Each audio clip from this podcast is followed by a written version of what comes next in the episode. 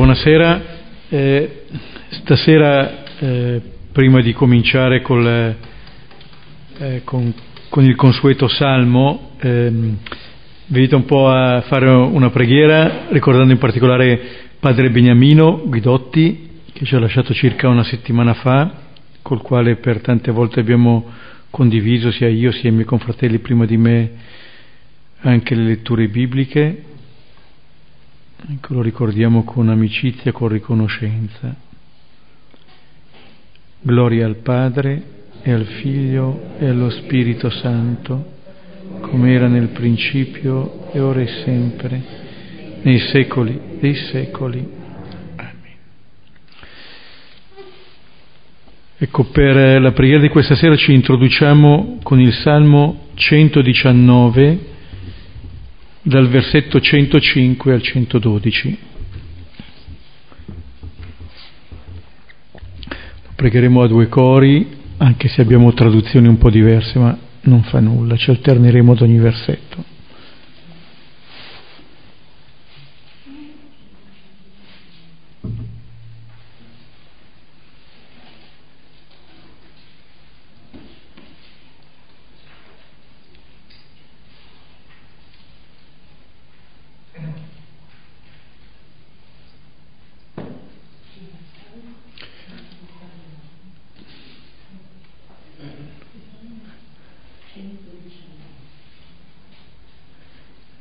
Dal versetto 105 al 112.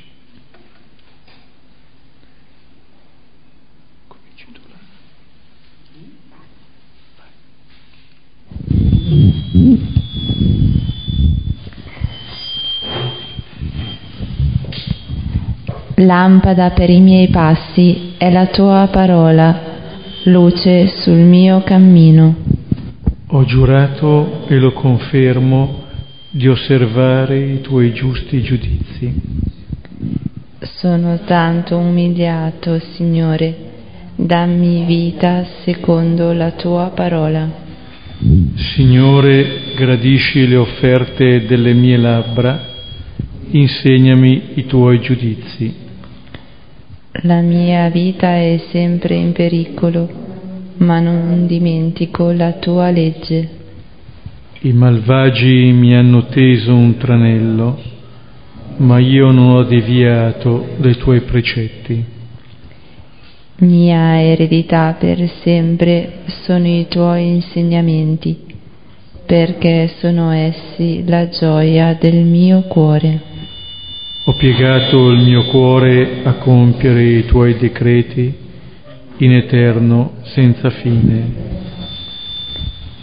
Gloria, Gloria al Padre e al Figlio e allo Spirito Santo, come era nel principio e ora e sempre, nei secoli dei secoli. Amen.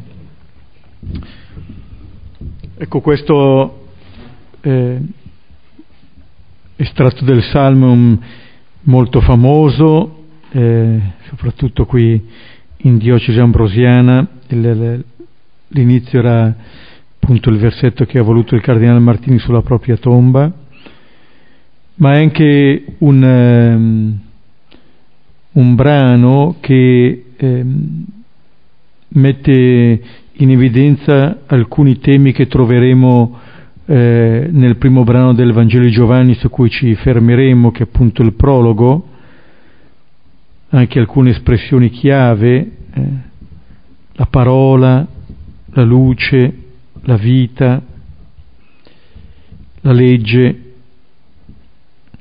con tutti i termini che, che ritroveremo, che dicono in sintesi anche attraverso il prologo, il prologo che leggeremo, quello che eh, l'Evangelista poi narrerà lungo tutto il corso del Vangelo.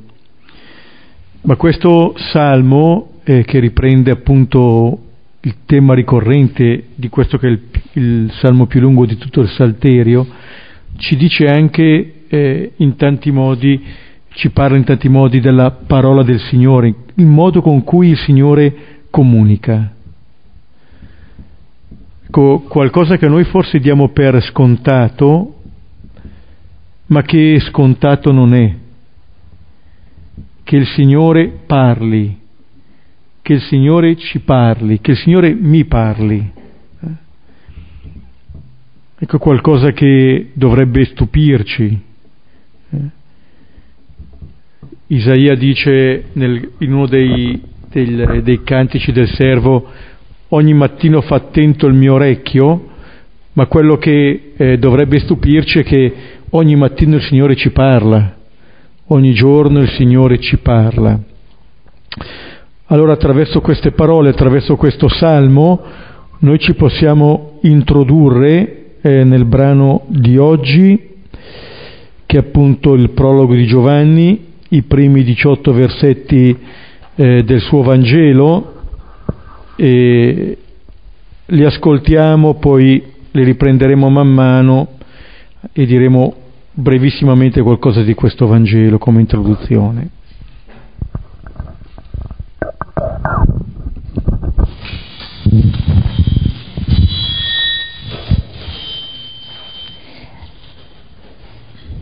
Dal Vangelo secondo Giovanni.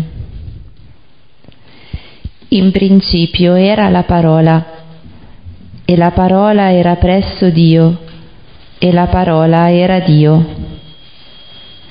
Questa era in principio verso Dio. Tutte le cose furono per mezzo di lei, e senza di lei neppure una cosa fu. In ciò che fu fatto era vita, e la vita era la luce degli uomini. E la luce splende nella tenebra, e la tenebra non l'afferrò. Ci fu un uomo inviato da Dio, Giovanni il suo nome. Questi venne per una testimonianza, per testimoniare sulla luce, affinché tutti credessero per mezzo di lui. Non era lui la luce, ma testimoniava sulla luce.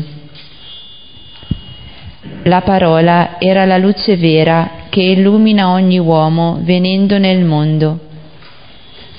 Nel mondo era e il mondo fu per mezzo di lei e il mondo non la riconobbe.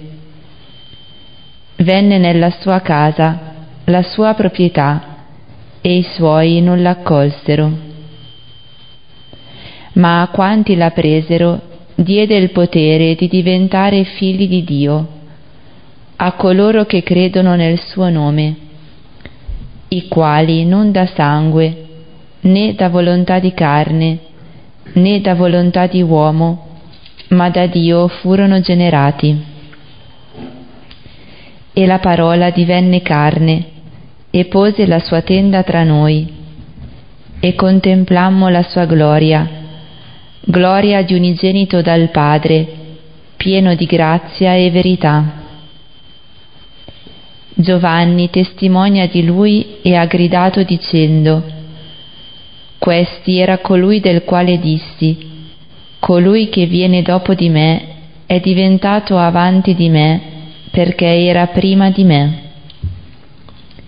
Infatti dalla pienezza di lui ricevemmo grazia su grazia poiché la legge fu data per mezzo di Mosè, la grazia e la verità fu per mezzo di Gesù Cristo. Dio nessuno l'ha mai visto, l'unicenito Dio che è verso il seno del Padre, egli l'ha narrato. Ecco, prima di dire qualcosa sul, sul prologo, diciamo qualcosa proprio in maniera molto breve eh, sul Vangelo di Giovanni, eh, questo Vangelo che presenta analogie e differenze con, con i sinottici, con eh, Matteo, con Marco e con Luca. Ci sono eh, analogie nel senso che vedremo dalla prossima volta come eh, si comincia la narrazione dal Battista, dalla testimonianza del Battista, si parla della vicenda di Gesù e si conclude con eh, eh, passione, con il racconto della passione, morte e risurrezione che prende anche qui la gran parte del Vangelo.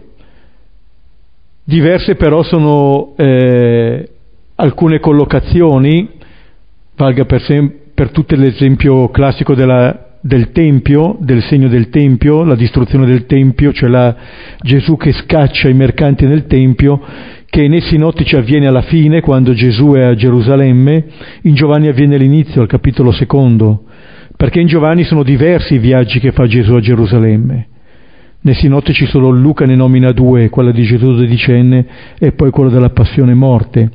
In Giovanni questo ricorre più di una volta, così come alcuni episodi sono del solo Giovanni, Nicodemo, la Samaritana, il ceconato, Lazzaro, il racconto della lavanda dei piedi invece dell'istituzione dell'Eucaristia. Accennavamo la volta scorsa eh, quella che l'immagine dell'aquila a cui viene associato l'Evangelista Giovanni rende conto di questo Vangelo, sia perché va in, in alto questo Vangelo, ci porta nella contemplazione dall'alto, sia perché vede poi ogni dettaglio. Certamente è un Vangelo che, eh, come qualcuno osserva, invita il lettore a non avere fretta, a riprendere il testo, a sostare su questo testo, a riprenderlo continuamente. Ed è un Vangelo eh, che mette bene in evidenza quello che è il, l'impatto tra la parola e colui, colei che l'ascolta. Quello che abbiamo pregato col Salmo, e qui lo vediamo, ma l'abbiamo ascoltato già dal prologo eh, di questa parola e del suo essere luce. Ecco, nel prologo noi vediamo eh, che sono già accennati i temi che eh, l'Evangelista poi riprenderà in tutto il racconto. Non in maniera così esplicita vengono citati, per esempio non c'è un riferimento esplicito alla passione, morte e risurrezione di Gesù, però di fatto già durante il prologo si narra eh, della resistenza che incontrerà questa parola, della non accoglienza, noi in genere ascoltiamo questo brano a Natale, eh, con, eh, col versetto 14 della parola che si fa carne, in realtà questo prologo dice un po' tutta la vicenda di Gesù, eh, non solo quella dell'incarnazione e della sua venuta in questo mondo, ma anche dell'esito che avrà questa sua vita. E allora adesso ne riprendiamo alcuni versetti, sapendo che poi questi temi che qui accenniamo eh, li riprenderemo in seguito. Sappiamo che il Vangelo di Giovanni ha questo prologo, poi avrà un epilogo, il eh, capitolo 21, che è un capitolo che in un certo senso compare quasi all'improvviso perché c'era, una, c'era già stata una conclusione al capitolo 20 e tra questo prologo e l'epilogo c'è tutta la, la narrazione il libro dei segni, poi il libro della, della passione, dal capitolo 13 eh, fino al capitolo 19. Ma stasera appunto ci fermiamo su questi primi versetti.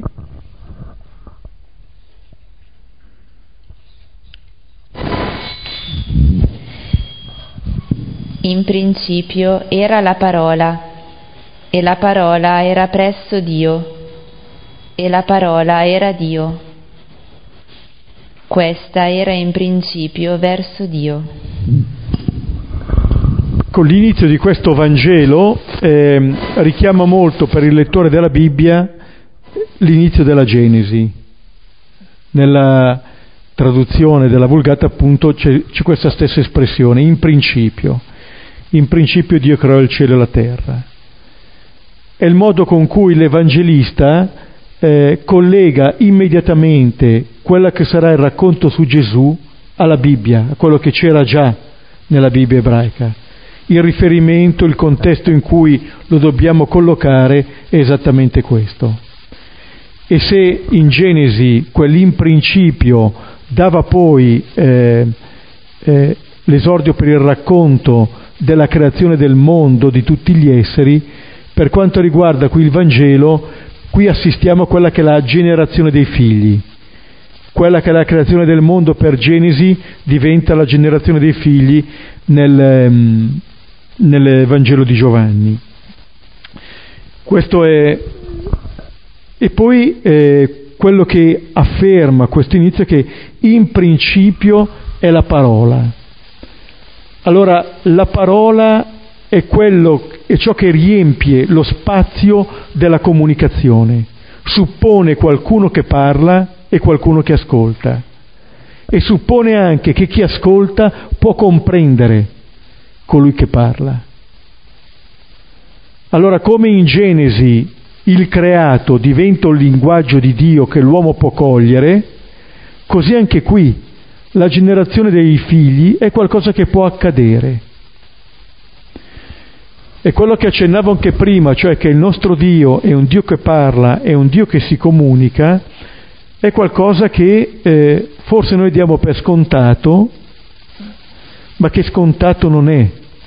Come in ogni celebrazione liturgica noi diciamo parola di Dio e forse ci fermiamo alla parola, però se noi andiamo a vedere che quella parola è una parola di Dio, vuol dire che dietro quella parola, che dentro quella parola c'è un Dio che si comunica, c'è un Dio che mi vuole parlare.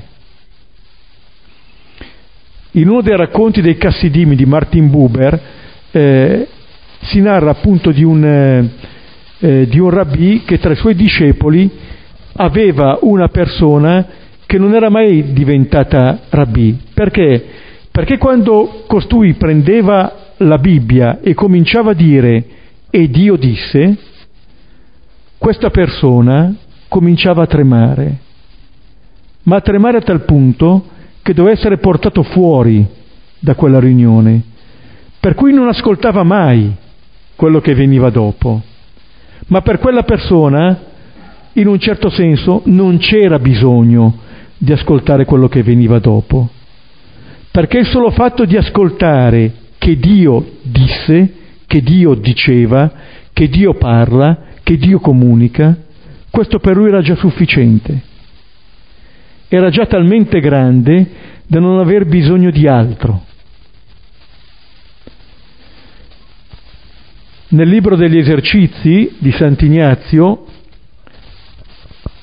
la quindicesima annotazione dice che colui che deve dare gli esercizi deve fare in modo di costituire una, un, in un certo senso un ponte tra il Signore e l'esercitante, detto altrimenti tra il creatore e la creatura. E deve fare questo fino ad arrivare al punto in cui il creatore si comunica immediatamente alla creatura cioè senza più bisogno di mediazione. Questa affermazione suppone una duplice fiducia, appunto in un Dio che parla e in una persona che è in grado di ascoltare quello che Dio dice. Questo suppone anche una certa sobrietà da parte di chi ascolta, una certa modestia, eh, nel non dire Dio mi ha detto questo, una certa cautela se non altro, però anche una fiducia. Possiamo, eh, possiamo ascoltare ciò che Dio ci dice attraverso la sua parola, attraverso anche gli avvenimenti che succedono. Sempre lo stesso Ignazio dice che siamo chiamati a cercare e trovare Dio in tutte le cose. Allora dire che eh, Dio in principio era la parola, significa appunto dire questo. Significa appunto supporre che questo desiderio di comunicazione, questo dialogo eh, che si instaura tra Dio e la sua creatura. Non solo, parlare di questo dialogo,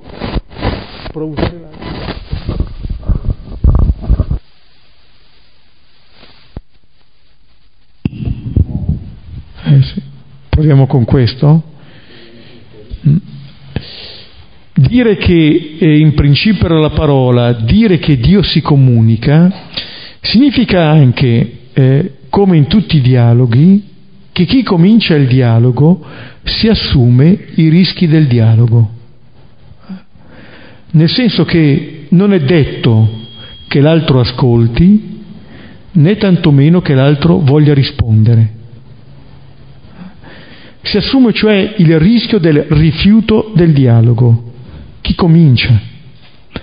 Sappiamo che ci sono tante forme di comunicazione, ci sono le parole, ci sono anche i silenzi, a volte molto più eloquenti delle parole, però di fatto chi comincia il dialogo è colui che prende il coraggio e si assume il rischio di questo dialogo. E quello che dice ehm, qui Giovanni è che in principio la paro- era la parola e la parola era presso Dio e la parola era Dio. Qui rispetto a Genesi siamo in un principio ancora più assoluto. Qui siamo prima della creazione. Giovanni ci dice che in Dio c'è un dialogo che precede la creazione, tra Dio e la parola, tra il Padre e il Figlio. Questo è eh, il grande annuncio. E ci dice che poi questa parola, appunto, sarà principio di creazione. Allora, la, la parola dice relazione, questo anche a livello umano, mm, in tanti luoghi si dice che quando due persone si vogliono bene, si fidanzano, queste persone si parlano, per dire appunto della qualità della comunicazione, che in questo parlare di Dio c'è proprio un comunicare se stesso, un donarsi, un amare. Questo dice la parola e questo è il principio di tutto.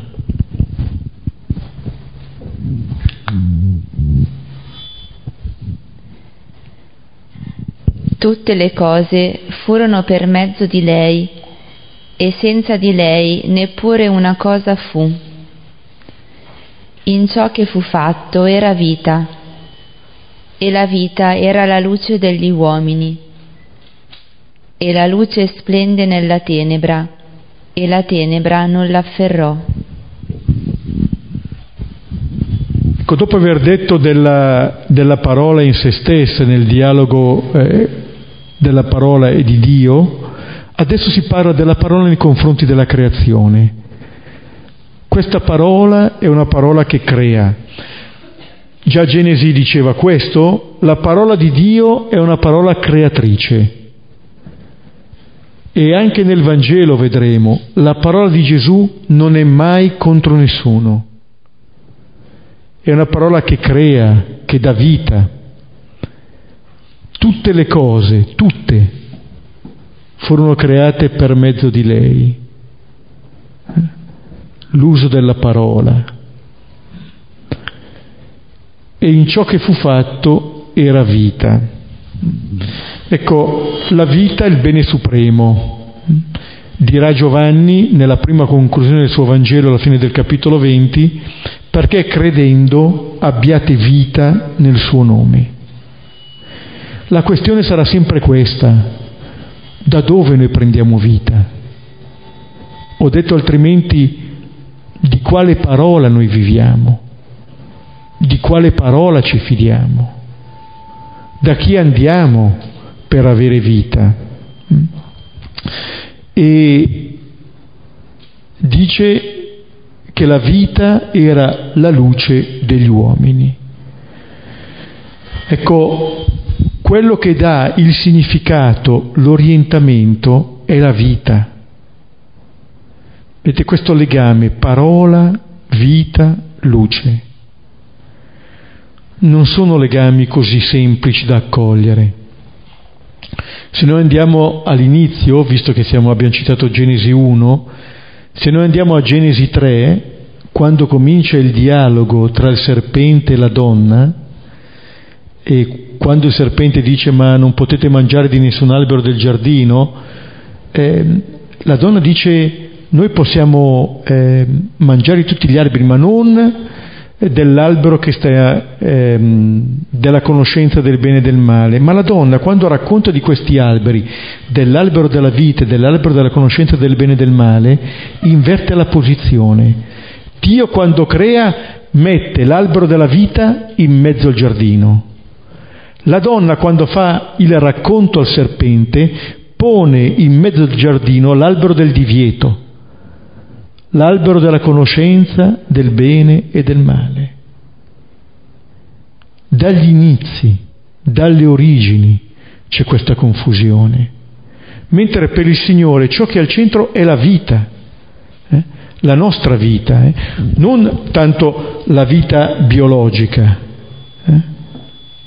ma la vita in senso pieno, quella che non ha fine, quella è al centro.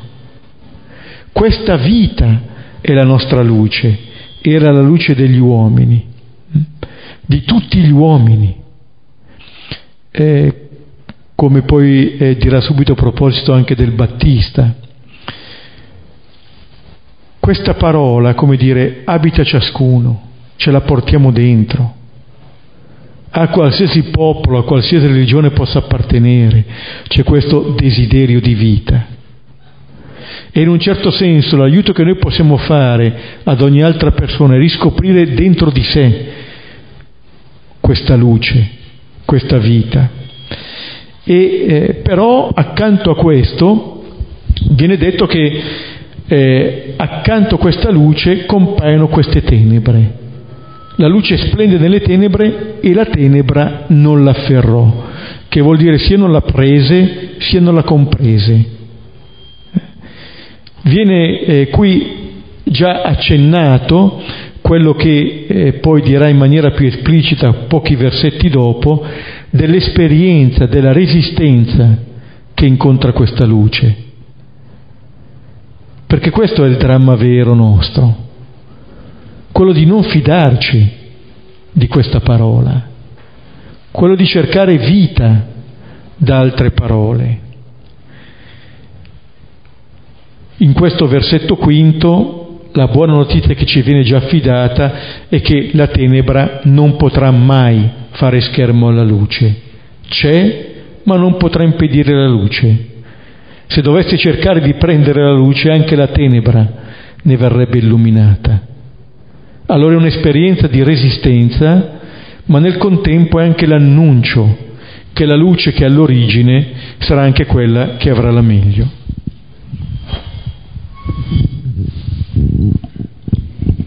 Ci fu un uomo inviato da Dio, Giovanni il suo nome questi venne per una testimonianza, per testimoniare sulla luce, affinché tutti credessero per mezzo di lui. Non era lui la luce, ma testimoniava sulla luce. Bene, qua è come se si interrompesse un po' il procedere dell'inno e eh, si parla di Giovanni, se ne parlerà poi anche più avanti al versetto 15 del Battista. E di Giovanni viene detto che è inviato da Dio, non, è, non viene in suo nome, e viene a rendere testimonianza. Per tre volte compare questo termine. Questi venne per rendere testimonianza. Il testimone, questo termine che è soprattutto di origine giuridica, è qualcuno che ha visto, si ricorda e parla, dice la parola ad altri.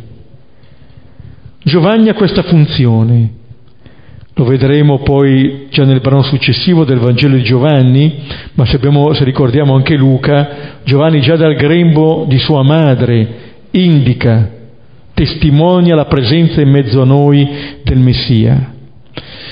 Ma questa testimonianza da parte di Giovanni non è solamente una testimonianza che Giovanni fa attraverso la sua parola, ma Giovanni testimonierà di questo anche attraverso la propria vita. Il testimone è questo, non per nulla appunto è il martire,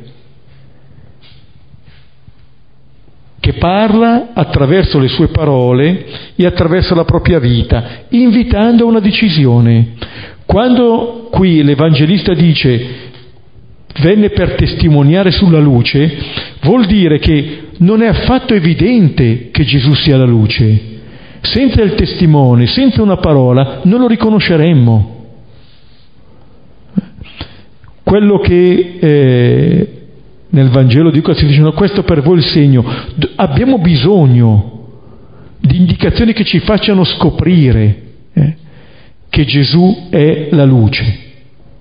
Non ci arriveremmo da soli, come dire, è una decisione della fede questa, non è qualcosa che si impone, richiede questa una nostra decisione.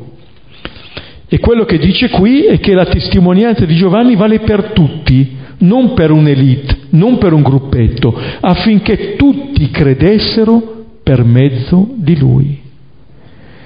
Chi accoglie la testimonianza del Battista e crede in Gesù, appunto avrà la vita.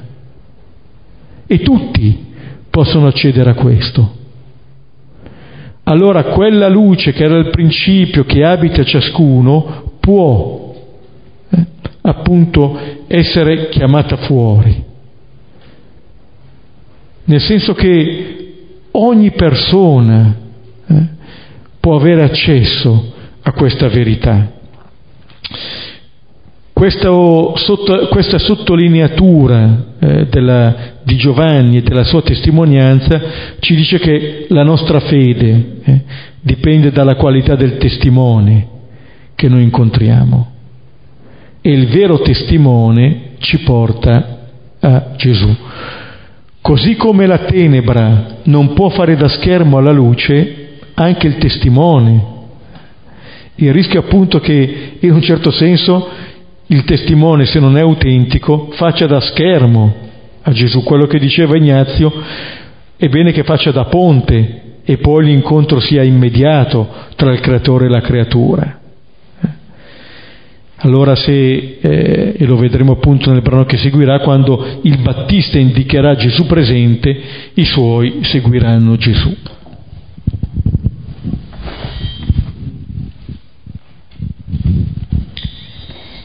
La parola era la luce vera che illumina ogni uomo venendo nel mondo. Nel mondo era e il mondo fu per mezzo di lei e il mondo non la riconobbe. Venne nella sua casa, la sua proprietà, e i suoi non la accolsero. Ecco qui ehm, torna la sottolineatura dell'inno, la parola era la luce vera. Adesso qui specifica, la luce vera. Si parla di verità? Si parla, è come dire che nessun uomo, secondo l'Evangelista, può mentire a se stesso. Mm? Questa è la verità. Gesù stesso, eh, al capitolo 14, parlerà di sé come della verità e eh, è una luce che illumina ogni uomo, ogni uomo. Con questo ci dà già una panoramica sul modo con cui l'Evangelista vede tutto l'universo delle persone, persone abitate da questa luce. Il servizio che noi possiamo rendere è mettere a contatto ogni persona con questa luce che la abita da sempre. Il nostro padre generale precedente, padre Nicolas, diceva che lo Spirito Santo non attende l'azione del missionario per agire nel cuore delle persone. L'azione del missionario può appunto aiutare la persona a scoprire quella presenza che già la abita. Questa luce è presente, Ciascuno di noi è chiamato a entrare a contatto con questa luce. Però dice ancora l'Evangelista che eh, questa luce può non essere riconosciuta. Qua compare un'altra delle categorie che ritroveremo in Giovanni, quella di mondo. Il mondo fu fatto per mezzo di questa parola che è la nostra luce, eppure non la riconobbe venne nella sua casa, tra i suoi non l'accolsero. E i suoi siamo tutti. Se noi pensiamo alla lavanda dei piedi, l'inizio della lavanda dei piedi, si dice dopo, che, dopo aver amato i suoi che erano nel mondo, ora in quei discepoli che Gesù li davanti a sé, siamo tutti noi. Quali sono i suoi? E questo è il dramma, che non lo accogliamo, che non lo riconosciamo, che non accettiamo questa luce che viene da Lui. Questo è il dramma. E questa, questa è una possibilità eh, che noi tutti sperimentiamo. E questa è un po' la, eh, la scelta che abbiamo di fronte a noi, cioè accettare, aderire alla persona di Gesù significa accettare o meno la nostra verità di figli. E questo sarà il tema che percorrerà tutto il Vangelo di Giovanni, che qui viene accennato, che lo vedremo in tanti incontri, in tanti dialoghi che Gesù farà, la fatica di venire alla luce. Giovanni 9, il ceconato, sarà esattamente eh, pervaso tutto questo tema. E i suoi non lo accolsero, cioè non tanto gli altri, Così come tutti hanno questa possibilità di accoglierlo, di riconoscerlo, tutti hanno questa possibilità di rifiutarlo.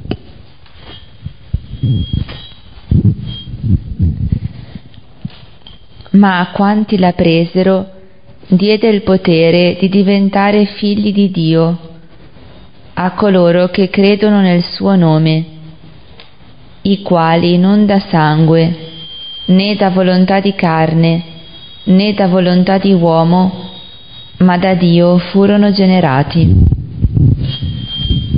Qui viene evidenziato il rapporto veramente essenziale tra Gesù e i credenti. Coloro che la rifiutano sono coloro che l'accolgono poi.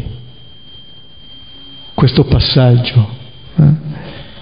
la possiamo accogliere e a quanti la accolgono da questo potere, il potere di diventare figli di Dio. Questo è il potere dei credenti, nessun altro potere. Tornerà questa, questa parola, questo potere, nel dialogo di Gesù con Pilato, al capitolo 19, al versetto 11, quando Pilato gli aveva detto non sai che ho il potere di metterti in libertà e il potere di metterti in croce?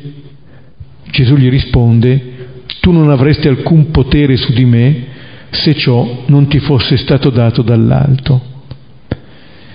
Con quello che Pilato ha dice di avere è il potere di mettere in libertà o il potere di mettere in croce. Fondamentalmente il potere di mettere in croce cosa che farà?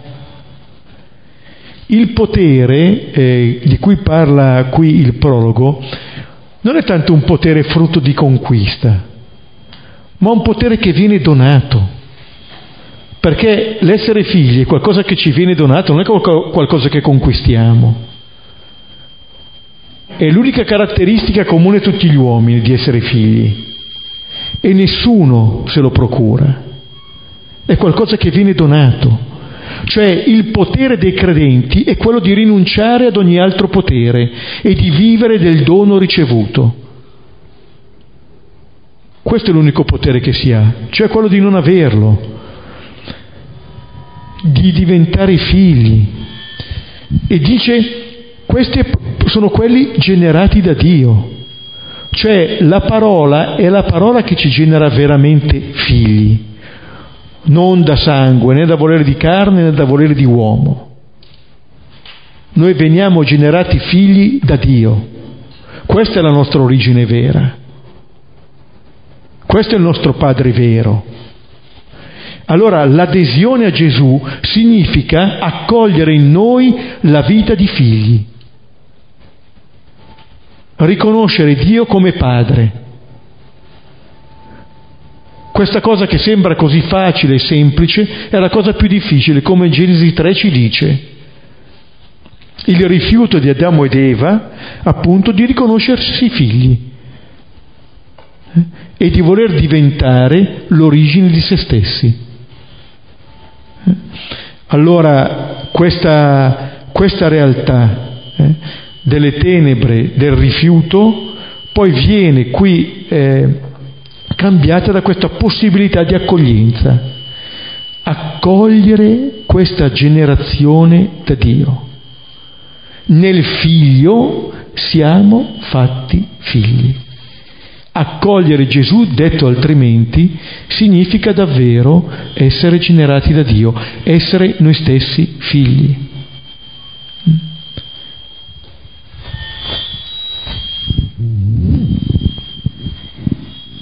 E la parola divenne carne e pose la sua tenda tra noi e contemplammo la sua gloria, gloria di unigenito dal Padre, pieno di grazia e verità.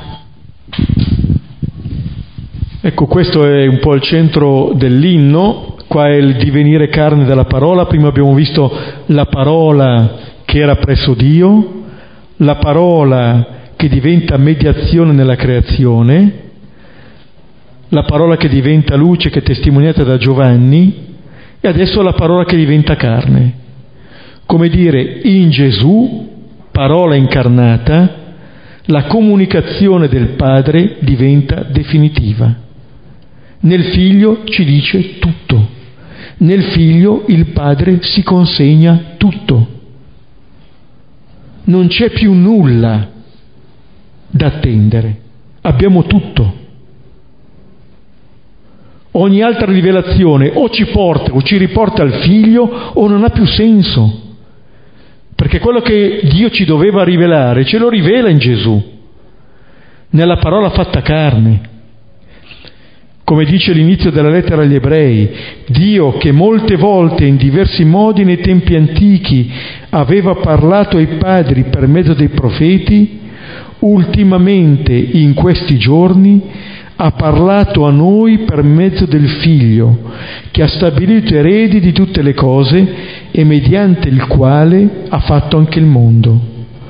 Egli è radiazione della sua gloria e impronta della sua sostanza e tutto sostiene con la sua parola potente. La parola che si fa carne e pone la sua tenda in mezzo a noi.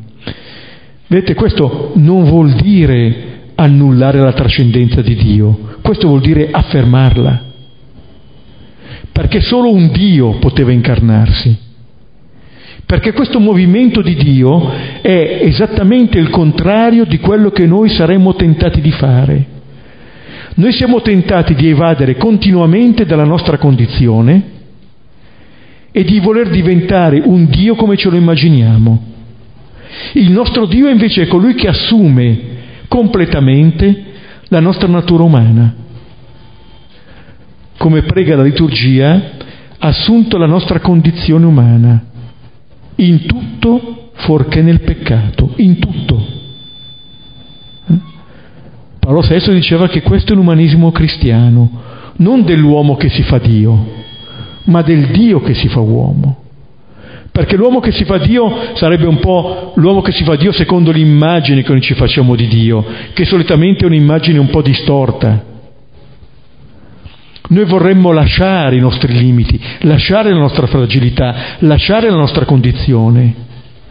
E invece il nostro Dio lo assume e la sua carne diventa la possibilità di comunione con Dio e la possibilità di comunione di Dio con noi.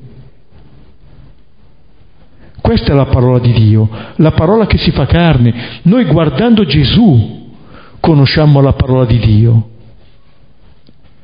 È Gesù che rivela, come dirà l'ultimo versetto eh, di questo inno, il Padre. E questo Gesù è la parola che appunto divenuta carne pone la tenda in mezzo a noi, richiamando appunto Siracide 24 e Proverbi 8. E vedremo che lo stesso Evangelista Giovanni andrà ancora più a fondo e ci dirà che questo Signore non solo pone la tenda in mezzo a noi come se fosse presente come uno di noi, ma porrà la sua tenda dentro di noi.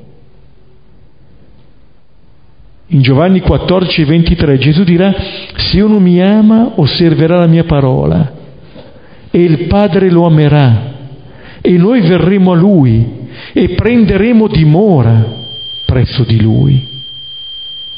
Noi diventiamo questa tenda in cui il Signore abita, in cui Dio abita.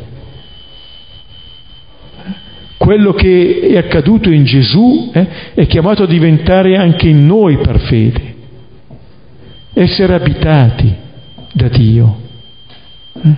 lasciare che Dio ponga eh, la sua tenda in mezzo a noi e noi contemplammo la sua gloria. Eh? Ecco, anche qui come per il potere eh? saremo chiamati a purificare la nostra immagine di gloria. Ne parlerà subito anche al capitolo secondo, alle nozze di Cana, dove Gesù manifestò la sua gloria e i suoi discepoli credettero in lui. Quale gloria? Così come la domanda era quale potere? Perché vedete, la questione eh, non è che Dio non sia rivelato, la questione è che noi non lo riconosciamo. Perché se noi cerchiamo altro potere, se noi cerchiamo altre glorie, non lo riconosceremo questo Gesù. Saremo ciechi di fronte alla rivelazione di questo Gesù. E comunque ci dice questo prologo che è Gesù che appunto rivela pienamente il Padre. La sua carne diventa la parola del Padre.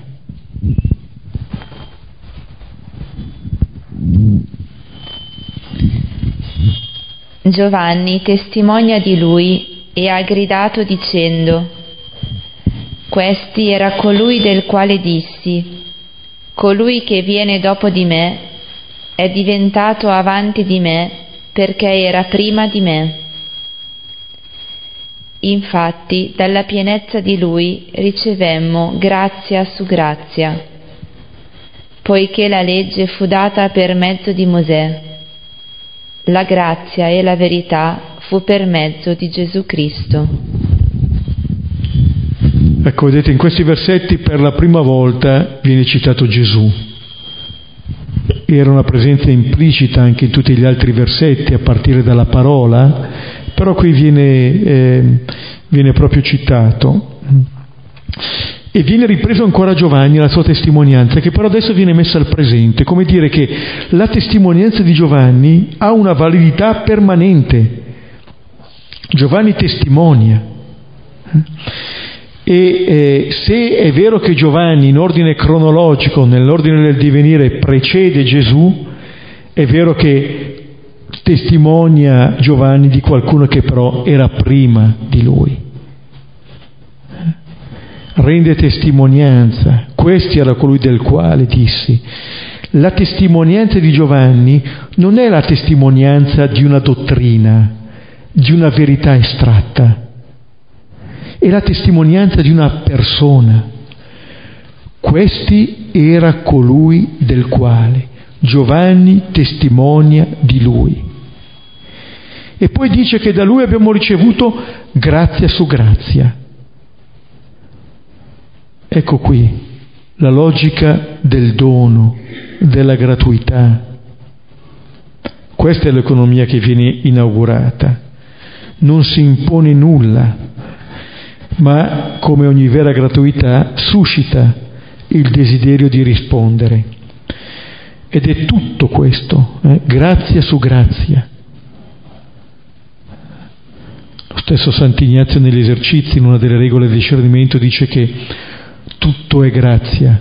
Lui lo dice per dire che eh, anche in ogni momento di preghiera mh, mm, non è che possiamo avere qualcosa perché ce lo meritiamo, perché siamo stati bravi, traduco così, ma tutto è grazia. In un certo senso questa affermazione diventa molto liberante, perché ci libera anche dal dover fare le cose in un certo modo, pensando che siano quelle ad ottenere qualcosa. Ci viene dato tutto e ci viene dato gratis. Grazia su grazia.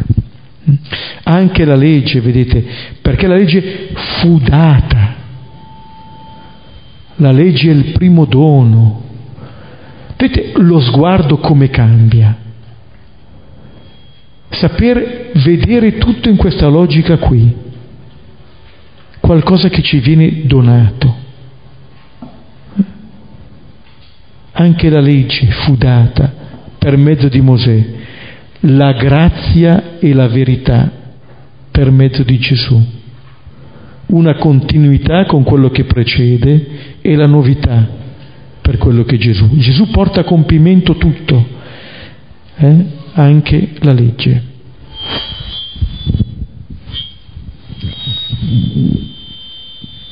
Dio nessuno l'ha mai visto, l'unigenito Dio che è verso il seno del Padre, egli l'ha narrato. Ecco, per eh, gli ebrei c'era il divieto di farsi immagini di Dio. È un divieto eh, profondo e ci mette anche, eh, ci fa attenti anche noi per, perché non, facciamo, non ci facciamo anche noi delle immagini di Dio, perché altrimenti Dio rischia di essere un po' una proiezione di nostre costruzioni, di fabbricarci un Dio a nostra immagine e somiglianza, invece del contrario.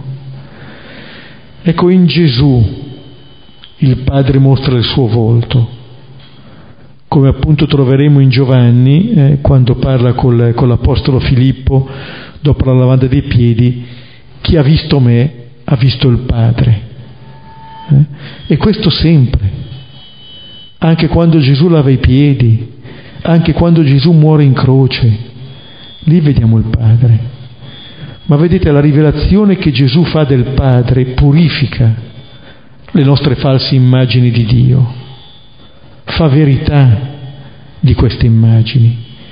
Nessuno l'ha mai visto Dio, nessuno. E in un certo senso neanche Gesù lo possediamo.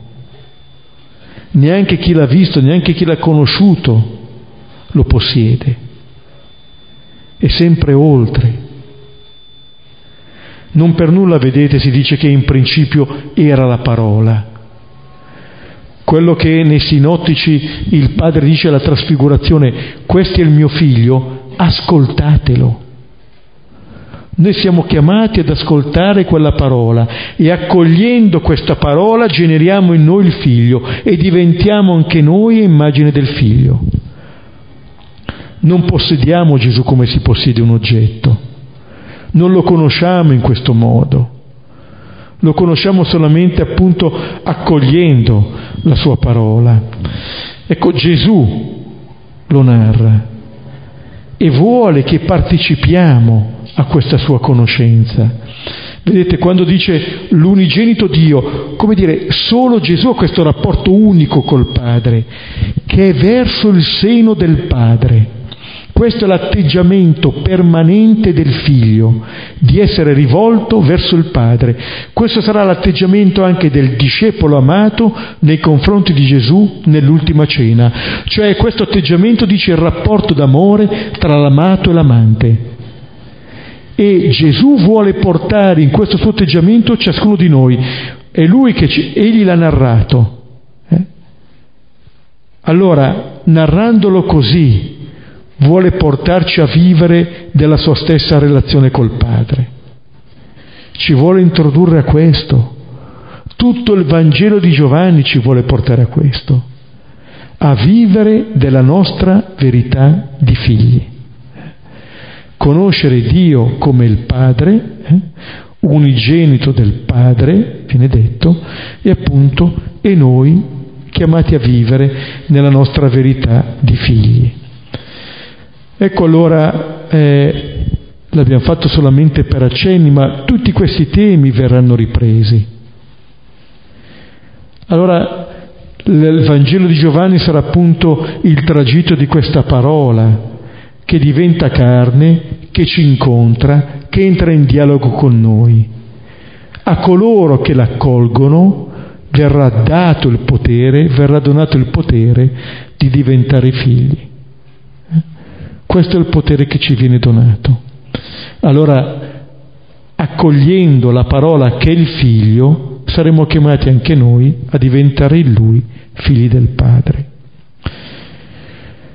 Ci fermiamo qualche istante, poi chi vuole può condividere.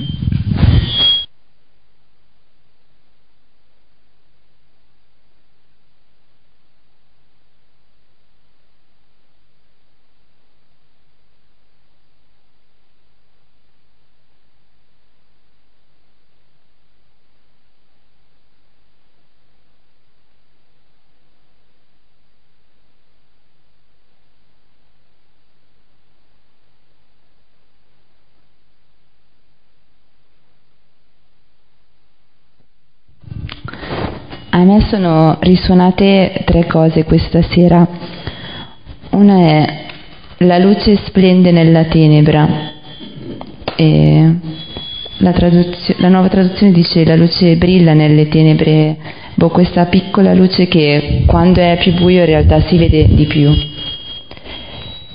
L'altra cosa che è risuonata è questa essere generati figli e in Luca al capitolo 8 quando i parenti vanno da Gesù e lui è circondato dalla folla, lui risponde che mia madre e i miei fratelli sono questi, coloro che ascoltano la parola di Dio e la mettono in pratica.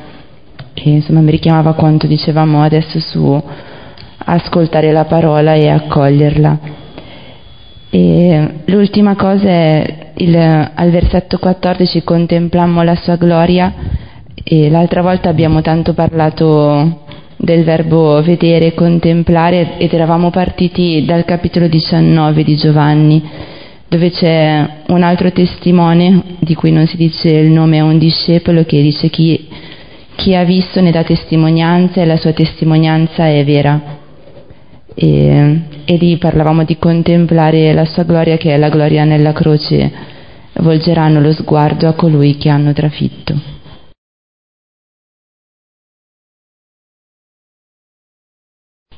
Padre nostro che sei nei cieli, sia santificato il tuo nome, venga il tuo regno, sia fatta la tua volontà, come in cielo così in terra.